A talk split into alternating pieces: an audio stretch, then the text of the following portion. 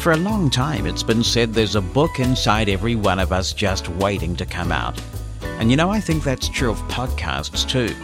You're listening to a podcast right now, so you know the power of the medium. But where to get started? Podcast hosting companies, microphones, single track, multi track, and what about a mixer? Do you even need one? I created a four hour tutorial called Unleash Your Inner Podcast that helps you understand what you need to do to get a podcast up and running and the various means you have of creating one. It's easier than you think when someone explains it clearly. I've been podcasting since 2004 and I'm happy to share what I've learned, all from a blindness perspective. Unleash Your Inner Podcast is available for purchase and instant download at mosen.org slash podcasting. Unleash your inner podcast today. Welcome to The Blind Side.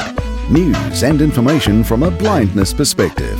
Here's Jonathan Mosen. Welcome to episode 74 of the podcast, in which I will be talking with Nicole Ellis, who is a filmmaker she makes documentaries, she does all sorts of interesting journalism work. And a while ago, she decided to investigate the topic of blind people seeking love and lust in the digital age, highlighting the stories of three blind people who happen to live in New York. The documentary is called Blind Date, and we'll be talking with her about that soon. You can find out more at blinddatedocumentary.com. I hope at some point soon we might be able to actually watch the movie online somewhere in case it's not being screened where you are. It's a very realistic portrayal of blindness, in my view, which is in itself most refreshing. So we'll talk with Nicole in a little bit about herself and the documentary.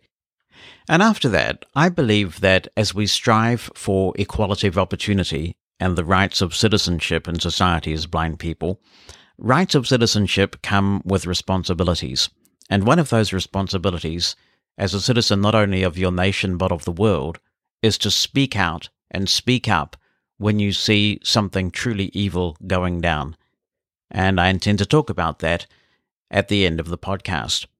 There's a new way to hear the Blindside podcast, and as I promised you when we changed providers a couple of weeks ago, uh, we are going to roll out the Blindside to new and exciting places, and I'm really delighted to report that Spotify has taken us on. Thank you, Spotify. You probably heard of Spotify, right? I think they've got about 45 million tracks now that you can listen to. It's quite staggering, really. For the price of you know, what we used to pay for a CD, you now have this massive collection of music to access. But they're broadening out and they're getting into podcasts too. And they are a bit selective about who they will take on. So we're absolutely thrilled that the Blindside podcast is now available in Spotify. And all you need to do, you can search for my name or you can search for the Blindside podcast and you will find it there. You can then follow the podcast in Spotify. And whenever a new episode is published, you'll be able to get us from there as well. Of course, we're also now publishing to my LinkedIn profile. We're publishing to YouTube as well. We go to Facebook with the Mosen Consulting Facebook account. And oh gosh, we're going all over the place and we are not done yet. We have one really exciting thing in the works at the moment. And as soon as that's ready to go, we'll be demonstrating it and telling you all about it here on the blind side. So we continue to expand and expand in all the directions we can whiz, I tell you. Feel the need to sound off? Share your thoughts about this week's show by email. Send an audio file or write it down and email the blind side at mosen.org. Let's go to Canada for this one. And here's Dan Eichmeyer. He says, Hi, Jonathan. I'm in Canada here, and I couldn't agree with you more that we should get the same things that they've got in the US. We've never had the news app here in Canada either, and it's existed in the US for the last two years. We have the same devices running the same OS as they do in the States, UK, and Australia, where the news app is available. So it makes no sense to me as to why the news app hasn't been available here. It's interesting that Siri isn't available on Apple TV for you over there in New Zealand. Very interesting. I agree with you that you should have the same availability of apps and such here. Good to hear from you, Dan. Thank you for writing in. My understanding is that where the news app is concerned, Apple does partner with local providers of content for localized news services in the markets where news is available.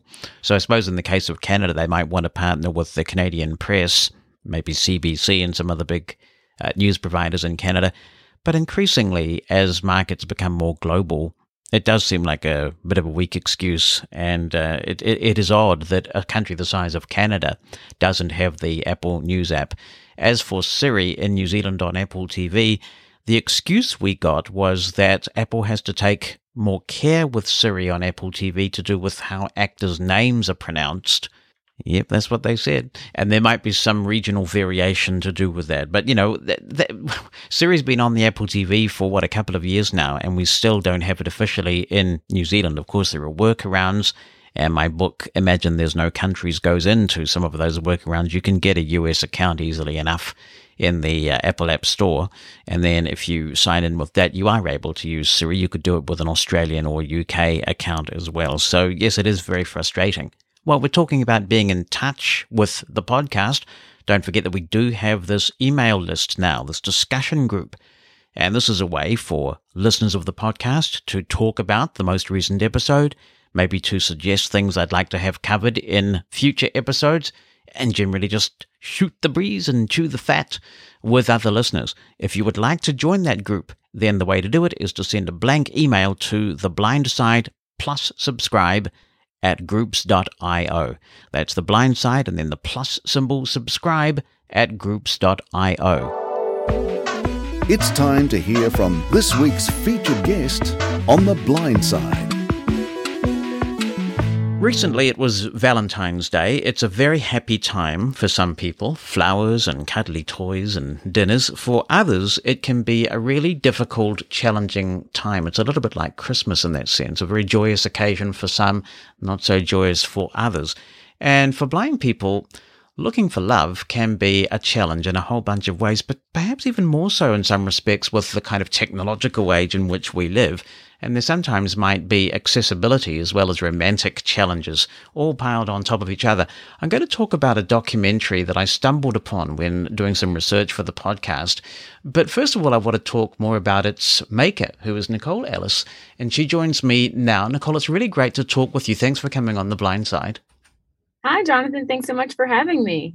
You have a really interesting backstory because you've traveled the world, you've picked some interesting topics to do some documentaries on. Tell me a little bit about you. Yeah, I am originally from Houston, Texas, and um, and sort of got my start uh, in terms of curiosity about blindness and disability while in South Africa studying abroad in college and um, and my sort of mentor there was quadriplegic was excuse me was quadriplegic. And i was so sort of inspired by his journey that i basically decided to to explore how disability is perceived and sort of approached there. And when i sort of flash forward a few years in journalism school it just became a sort of natural a natural desire to to revisit um, and that sort of informed how I've approached filmmaking and life generally um, from a sort of anthropological perspective of of just genuine curiosity excuse me curiosity about different cultures different ways of life and sort of finding those those kernels of, of, of shared experiences between all of us is that how it panned out then that you decided you wanted to be a journalist? Kind of, I want to be a journalist when I grow up, and then it kind of metamorphosized into filmmaking? Was that the, the way it panned out? Yeah, I, I always knew that I wanted to be in video, and I knew I wanted to sort of be a reporter to a degree. Um, as an anthropologist, you know, I, I knew how to write long, you know, dense, descriptive sort of elements of what life is like for a different culture or in a different community but i realized i really didn't know how to turn that into a story or a narrative you know sort of something that that takes people on that journey and and they enjoy it along the way. Um and and i knew i wanted to do that with film as well and sort of visually create experiences that that people can learn from and be a part of These days, journalists have to be reasonably technologically literate, don't they? Because often they are their own camera people. They're going out there with smartphones. They're expected to get a bit of audio and a bit of video and maybe write some copy because so many media organizations are multimedia outlets serving all kinds of markets. Yeah, I mean, we we consume information a multitude of ways, and being able to provide it in as many mediums as possible is definitely a strength. So you traveled the world for, I think, a couple of years and you blogged your activity. Um, that's a pretty brave thing to do to just kind of pack up and go around the world and see what happens.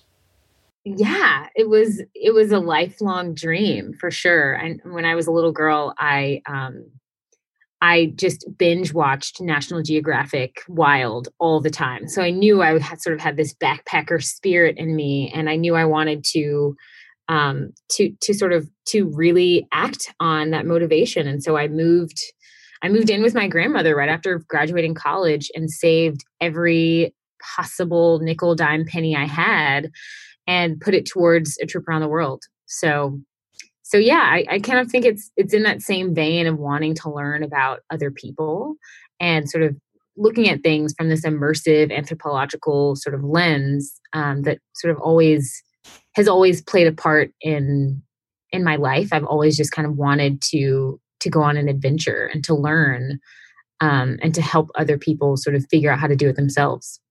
The United States is such a strong culture. It's difficult to go anywhere in the world where the US doesn't have some sort of influence, whether it be on music or what people see on the TV or what they eat. It, it's sort of everywhere. How did you feel about being an American and the way that you were perceived? Because often when you do travel, to some countries at least, it's almost like you're an ambassador for your whole nation, whether you agree with what it's doing or not. Yeah, um, I that's an interesting question. Um, and I don't know if I have an answer off the top of my head. Um, I think for me, I I sort of I'm always looking for pieces of of of how you create a family and what family looks like everywhere you're going.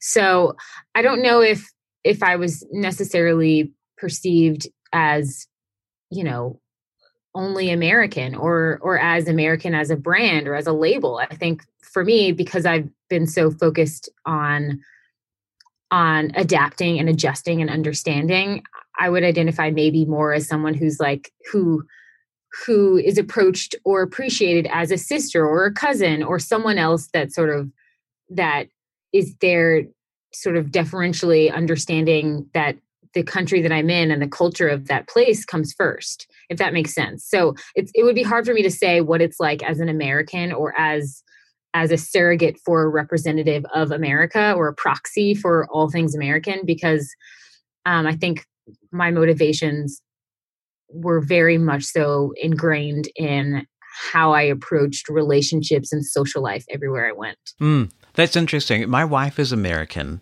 and sometimes we'll get in a taxi or we'll go to a restaurant and just they'll hear her accent. And obviously it's very distinctive compared to the New Zealand accent. And suddenly she will get the third degree about you know I hope you I hope you didn't vote for Trump. You know it's like somehow she's she's she's got to be responsible for this in some way. It's a very interesting phenomenon to watch. Yeah I mean I imagine it's very complicated as an international traveler now. My trip was so many years ago um, that there was not there weren't as many eyeballs on on American politics um, the way there is now. Right, right. Where did you travel to when you were doing all your your, your world travels?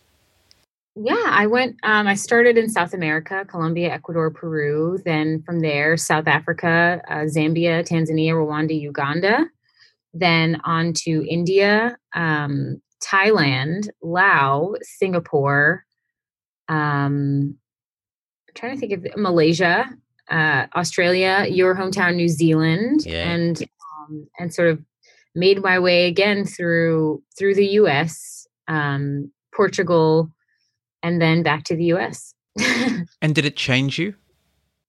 Absolutely. Um, I think that it's having so much exposure informs my ability to navigate my professional life. I mean, I, I, worked before that trip and I obviously went back to school and, and I'm working now after it, but I think that it does um it it does play a big part in in my sort of my job as a professional listener. Um, I think my approach and understanding and an interpretation of of everything that I hear and learn um, comes through a lens or an understanding that that we all like our our lived experiences inform our perspectives.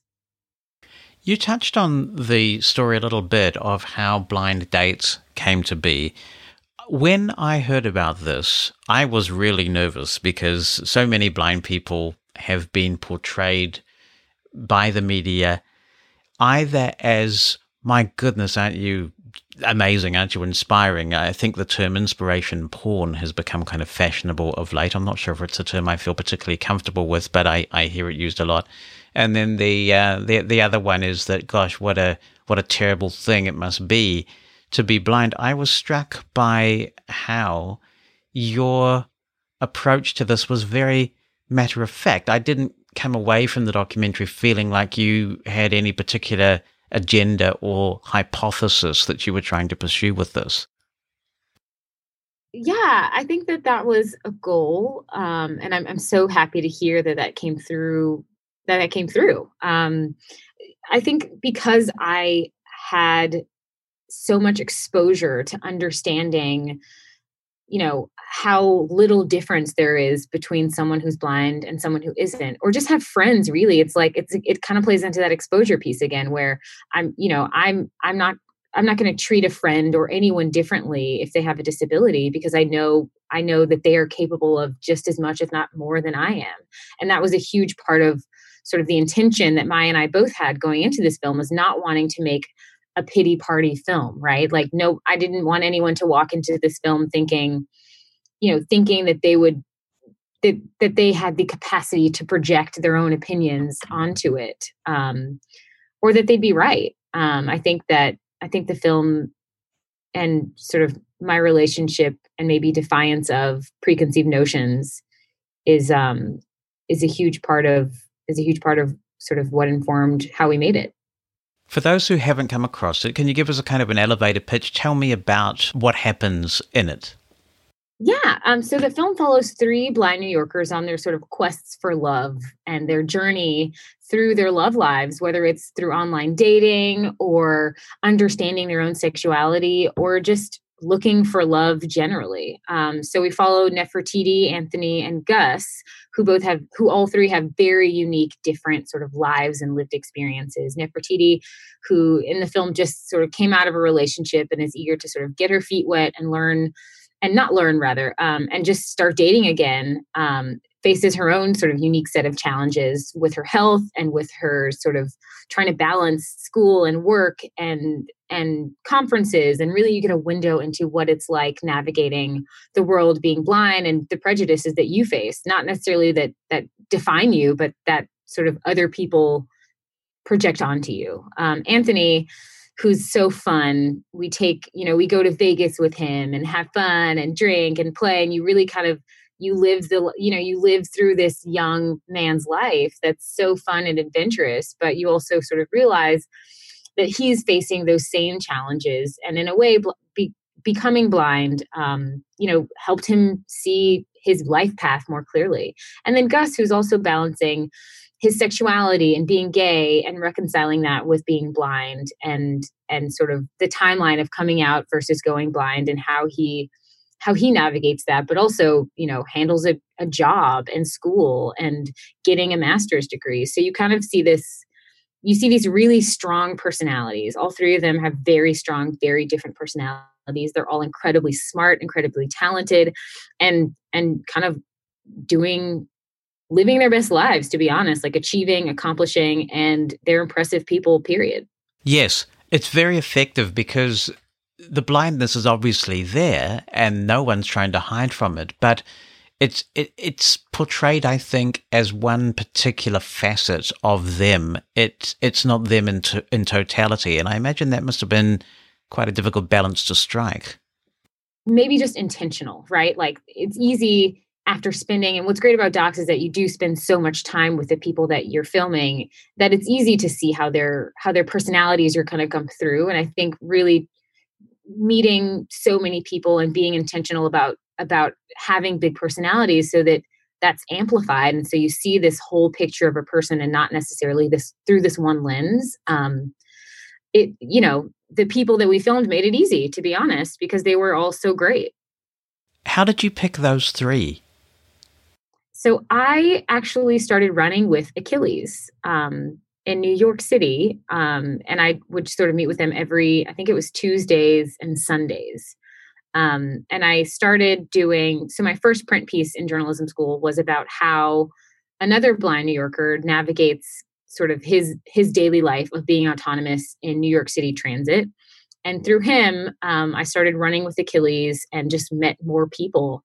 And dating just became a natural piece of conversation as you become closer to people. Um, and it it almost it just it kind of happened naturally that that was the subject matter. And then through achilles and through um, through meetup actually. So so through achilles i met nefertiti and anthony. And then i was on meetup.com literally searching blindness in dating and gus was running an event about it. And so we met him while he was moderating a how-to guide that was you know kind of it was it was it was miserable to a degree because there was only so far you could get on on one of the websites. And um and that's how we met him sort of in his in his own world trying to help other people understand how to navigate online dating sites.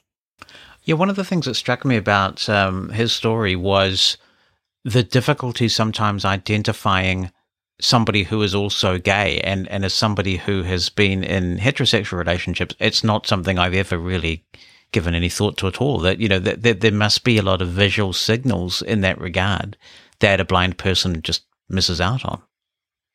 Yeah. I mean, I think it was, it was a, a, a sort of a huge moment for all of us for Maya and myself sort of filming this and hearing Gus describe these experiences because it's not something that we that it's something we probably take for granted in terms of appreciating how mannerisms and visual cues inform our dating lives.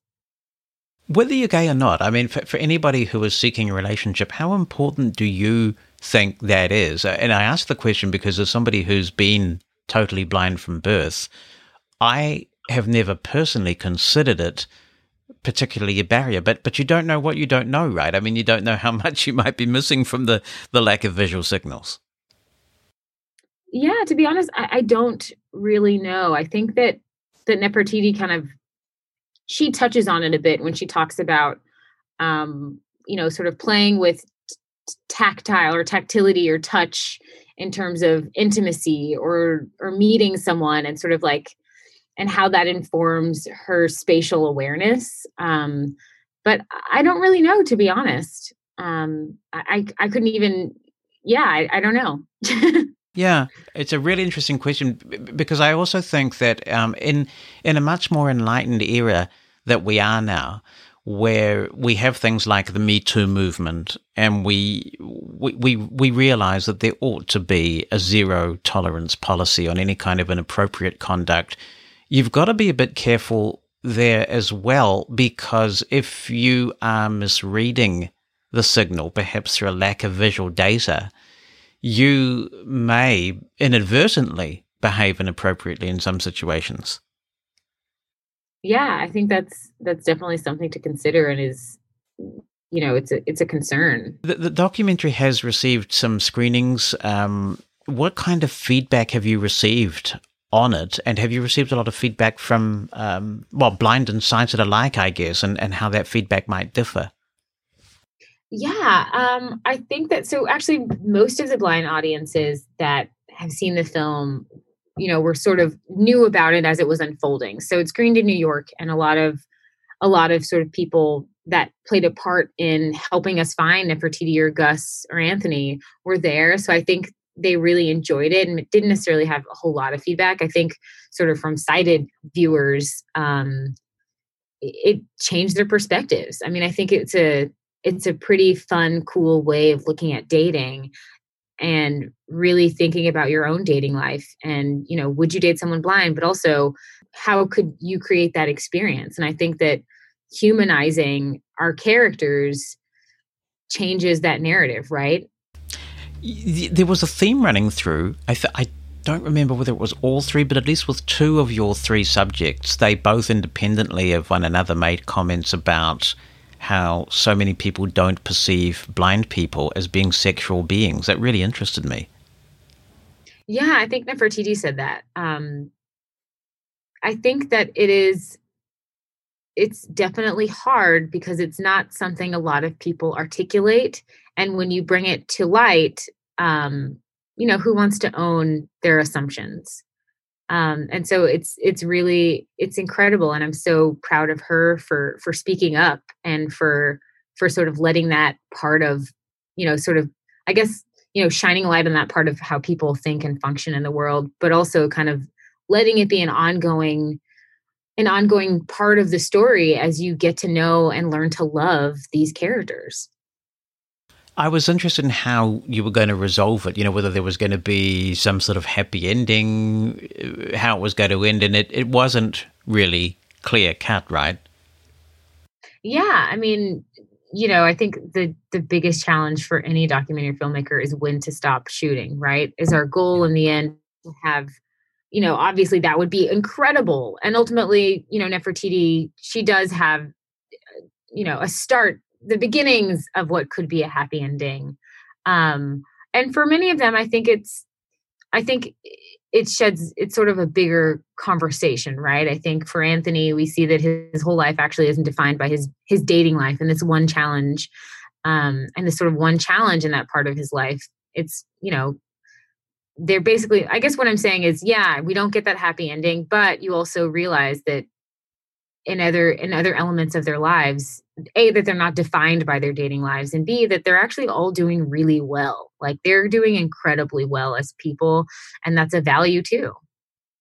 Yeah it might be easy for somebody who's safely on the shelf and all that sort of thing to say this but i, I guess what i was left with at the end you know and i kind of the, the, the documentary finished and i just sat there thinking for a while and i thought yeah sometimes as a society we're we're quick to think that we need somebody else to complete us in some way or to validate us. Mm-hmm. And maybe that's not necessarily the case. That you know, we're, we're in, in, many cases we're okay as we are, um, eh, whether whether we have a a partner in our lives or not. Yeah, I mean, I think that I think sort of as a single millennial myself, I think the funniest, you know, the best one of the pieces of, of of kernels of wisdom that I hear is like, you know, you have to be your best self before you're, you know, you have to date yourself before you date anyone else. And I think that we kind of we see that in each of them that they're all very much so whole, strong, um, self-aware people. And I think that that you know a happy ending isn't necessarily defined by walking into the fog hands in hand in hand necessarily um, and and yeah i think exactly exactly what you're saying. One of the topics i wondered whether you had considered or whether you have a view on there's a, a lot of debate in the blind community about whether relationships where there are two blind people in them work out better over time because of the perceived better equality or whether sometimes when you get a blind sighted relationship, and obviously there are a lot more sighted people in the world than blind people, sometimes there can be pressures or tensions put on those relationships because the sighted person can can use a motor vehicle and they can just do some things easier. And if you get to the point where children are involved maybe they become the taxi service more than the the blind parent all those sorts of issues of of what kind of relationship is likely to be more sustainable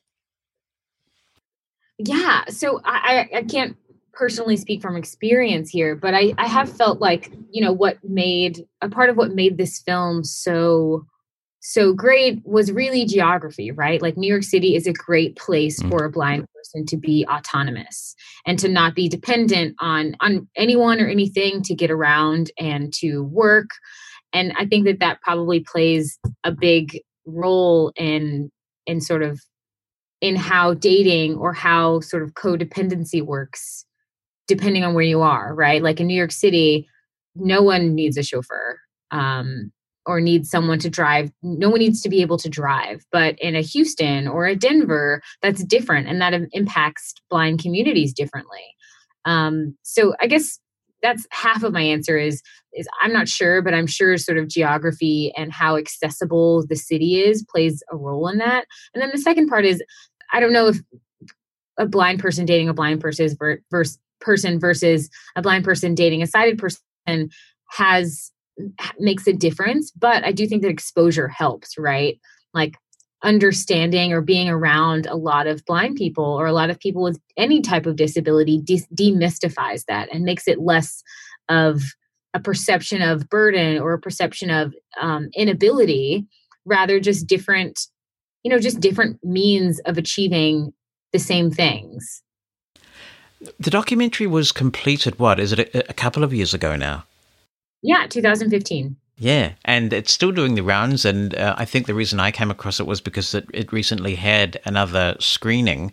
Do you keep up with the three people in the documentary now and find out, you know, how they've got on in the intervening years?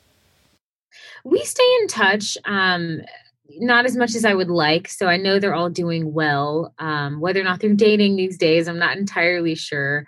Um, but I chatted with Anthony the other day, and he's doing great. And and I'd like, yeah, I do stay in touch with them. it's really cool. Is there a way that people can watch this documentary? Now, we may have piqued their interest. Do do you have currently a means of people being able to watch it online, or or might there be a way for people to do that at some point in the future? So we're sort of still making the festival rounds, but we are looking for distribution for after that. And the best place to find out where the film will be next is at blinddatedocumentary.com. How cool is that? Now, am I right that you might be working on an audio described version of this as well, so that if people do go and see it, um, they'll be able to get the full audio description? Yes, we're screening in Houston on uh, this coming Tuesday at four o'clock, and that version will be audio described. And once we sort of are, are once we launch at ReelAbilities, the Houston premiere, um, we will have an audio described version accessible for the blind. That's really good. And another option, I don't know much about how films get to where they eventually go, but iTunes and, and all the Apple ecosystem that's pretty widely used by blind people, and they do have an audio description soundtrack option. So there might be a way of deriving some revenue from um, yeah, putting it up for sale on or, or even rental on iTunes. Absolutely. Thank you so much for that for that piece of advice. There you go. what what are you doing now? I am I currently am a filmmaker and reporter at the Washington Post. In what field? You doing kind of human interest work, or what's what's the yeah, beat? I cover inspired life and social issues. Interesting stuff. Well, it, I really appreciate you coming on the podcast. And the movie is called Blind Date. So, that website, can you give us the website one more time? blinddatedocumentary.com. Fantastic. And it's worth catching if people can. And uh, certainly, if I hear of it being available uh, online anywhere in the future, we'll certainly let listeners know. But I appreciate you coming on the podcast. Thank you so much for having me and happy belated Valentine's Day. and to you. Our place, our issues. The Blind Side with Jonathan Mosen.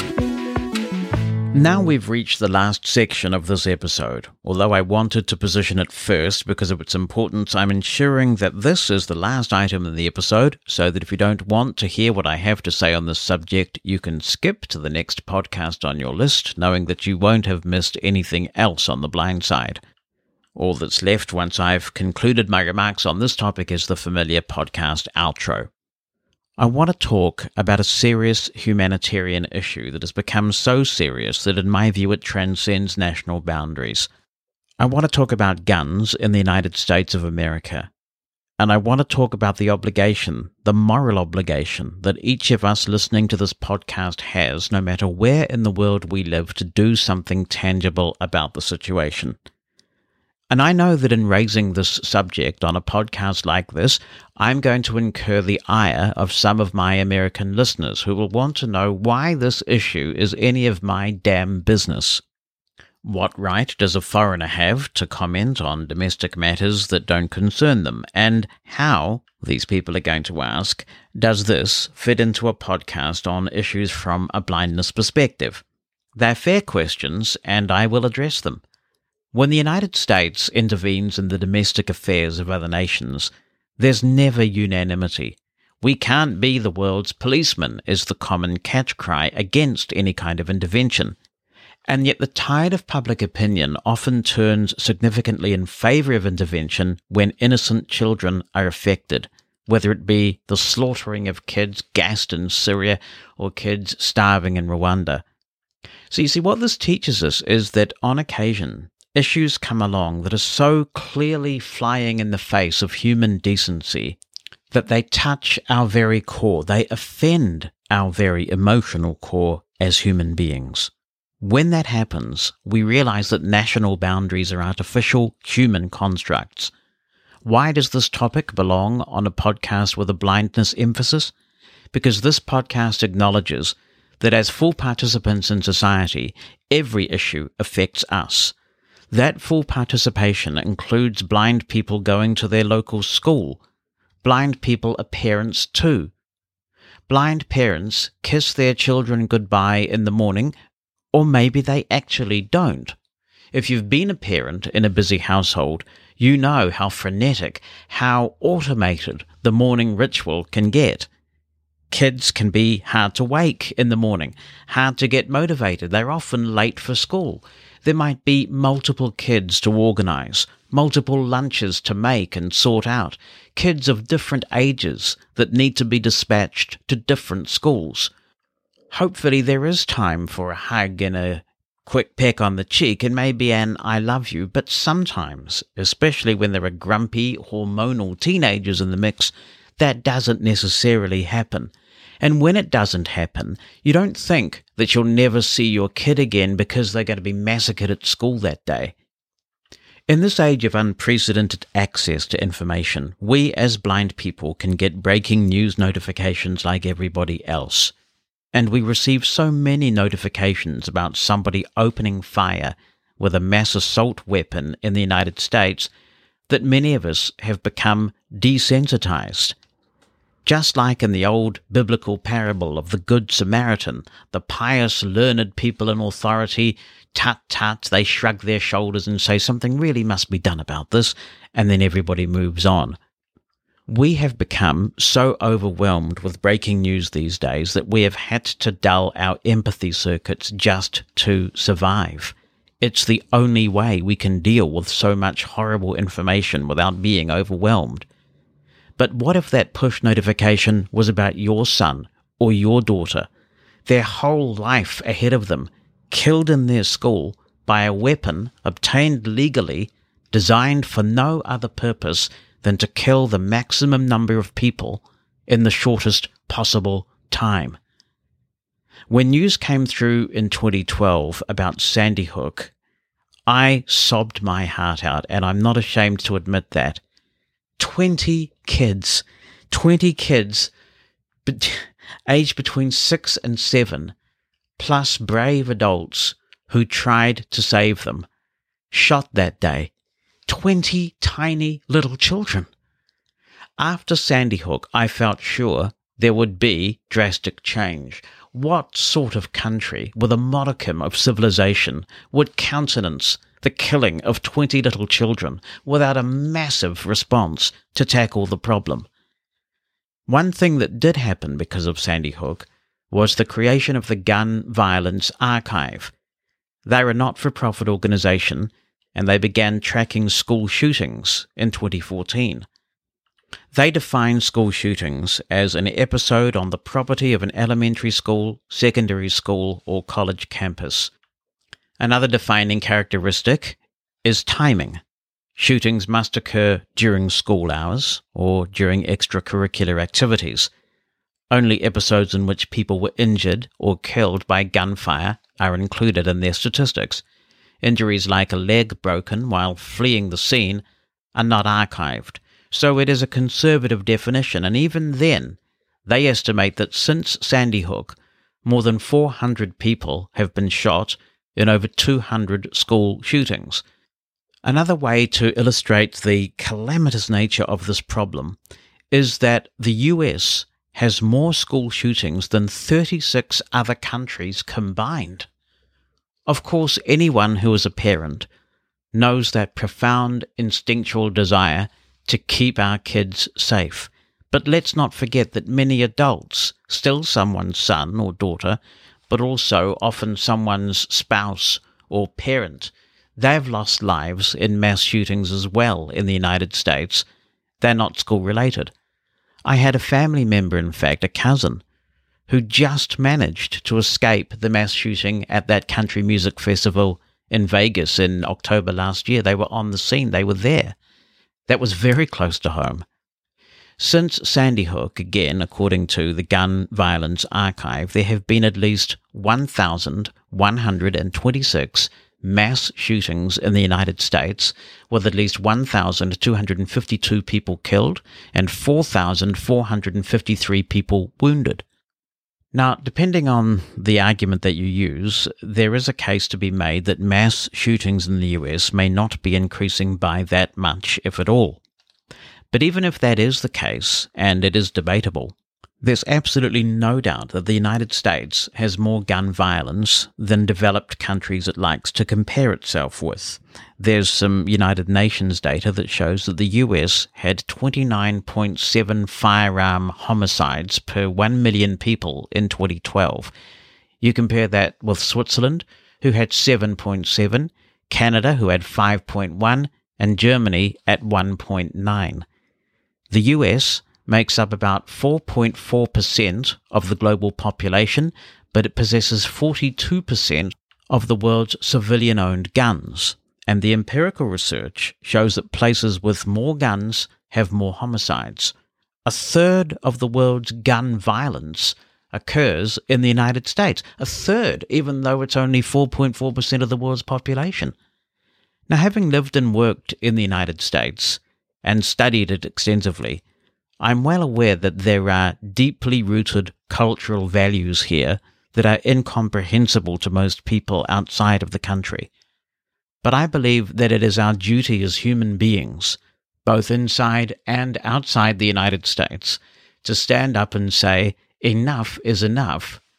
This kid, who perpetrated this latest massacre at Marjory Stoneman Douglas High School in Parkland, Florida, couldn't even walk into a bar and legally order a beer. Yet he was completely legally able to buy an assault weapon and open fire. If the United States Constitution seriously protects the right of someone below their drinking age to legally buy a gun capable of killing multiple school kids quickly, then the Constitution needs to change. That's what the amendment process is for. Legal frameworks are not set in stone. That's why the US no longer has slavery and now ensures that women have the right to vote. There is precedent for effectual change, including the experience over in Australia. 22 years ago, just weeks after the deadliest and the last fatal mass shooting in Australia's history, the country's then Prime Minister, John Howard, made it clear that Australia wouldn't be like the United States. And he said then, and I quote, I would dread the thought that this country would go down the American path so far as the possession of firearms. The country made sweeping gun control measures after a man killed 35 people with a semi automatic weapon in a popular tourist area of Port Arthur in Tasmania. Weeks after the April 1996 atrocity, the country and its states began banning rapid fire guns to clamp down on mass shootings and then offered to buy the prohibited firearms. Research suggests that it's worked. The University of Sydney, in a 2016 study published in the Journal of the American Medical Association, found Australia hasn't experienced a fatal mass shooting, one in which five or more people are killed, since that 1996 shooting. In the 18 years before that, 1979 to 1996, there were 13 fatal mass shootings in Australia. Now, after the mass shooting in Vegas in October of last year, Australia's foreign minister indicated that it was up to America to get some courage to get the gun issue under control, and Australia would be happy to advise. Now, it's important to understand that Australia has always been a very staunch ally of the United States. They went into Iraq when countries like New Zealand, for example, would not. They have stood shoulder to shoulder with America. And that's what a friend does. When you see a friend in trouble, when you see a friend constantly making bad choices, a true friend, a loyal friend, steps up and tries to make a difference even though you know it may be a tough task. Those of us who admire what America has contributed to the world need to stand up in firm friendship and say, America, put down your guns. But the main reason I'm devoting some time to this issue on my podcast is to show some solidarity for the survivors at Marjory Stoneman Douglas High School. Because I'm ashamed to admit that when nothing was done about Sandy Hook, I too started to shrug my shoulders whenever another mass shooting story from the US caused my phone to go crazy. I too had started to shrug my shoulders and think nothing could change. I too had started falling into the trap of thinking that this is just how it is in America. As an atheist, I would grit my teeth through what, in my view, were the meaningless platitudes of the pray for whatever hashtags on social media, sentiments that would come even when the mass shootings were occurring in places of worship. The lives had been taken. What possible benefit could prayers have now? And these kids at Marjory Stoneman Douglas High School, they've stood up and they've said exactly this. Your thoughts and prayers are not enough They've shown bravery in the face of many cowardly, self interested politicians, too scared to do anything because of the powerful gun lobby who have hijacked political discourse in the United States. I believe that when we rise together, when we spend ourselves in a cause that is worthy and just, we can achieve change no matter what the odds.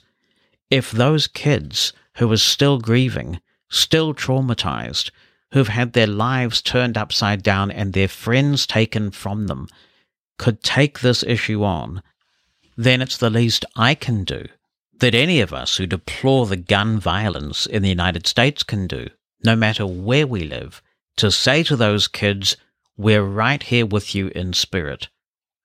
Polling indicates that most Americans feel this way, but feel a deep sense of pessimism that anything will ever change. If anything is worth marching for, organizing for, protesting for, it is this issue. America has to be better than this. My love and profound sympathy to all who lost their loved ones because of this latest shooting. The best way to honor the victims is to ensure something changes this time. This time, surely, it has to be different. Just as thoughts and prayers are not enough, nor is a rant on a podcast. And I have put my money where my thoughts are. I hope you will too. Thanks for listening to The Blind Side, a production of Mosen Consulting. On the web at mosen.org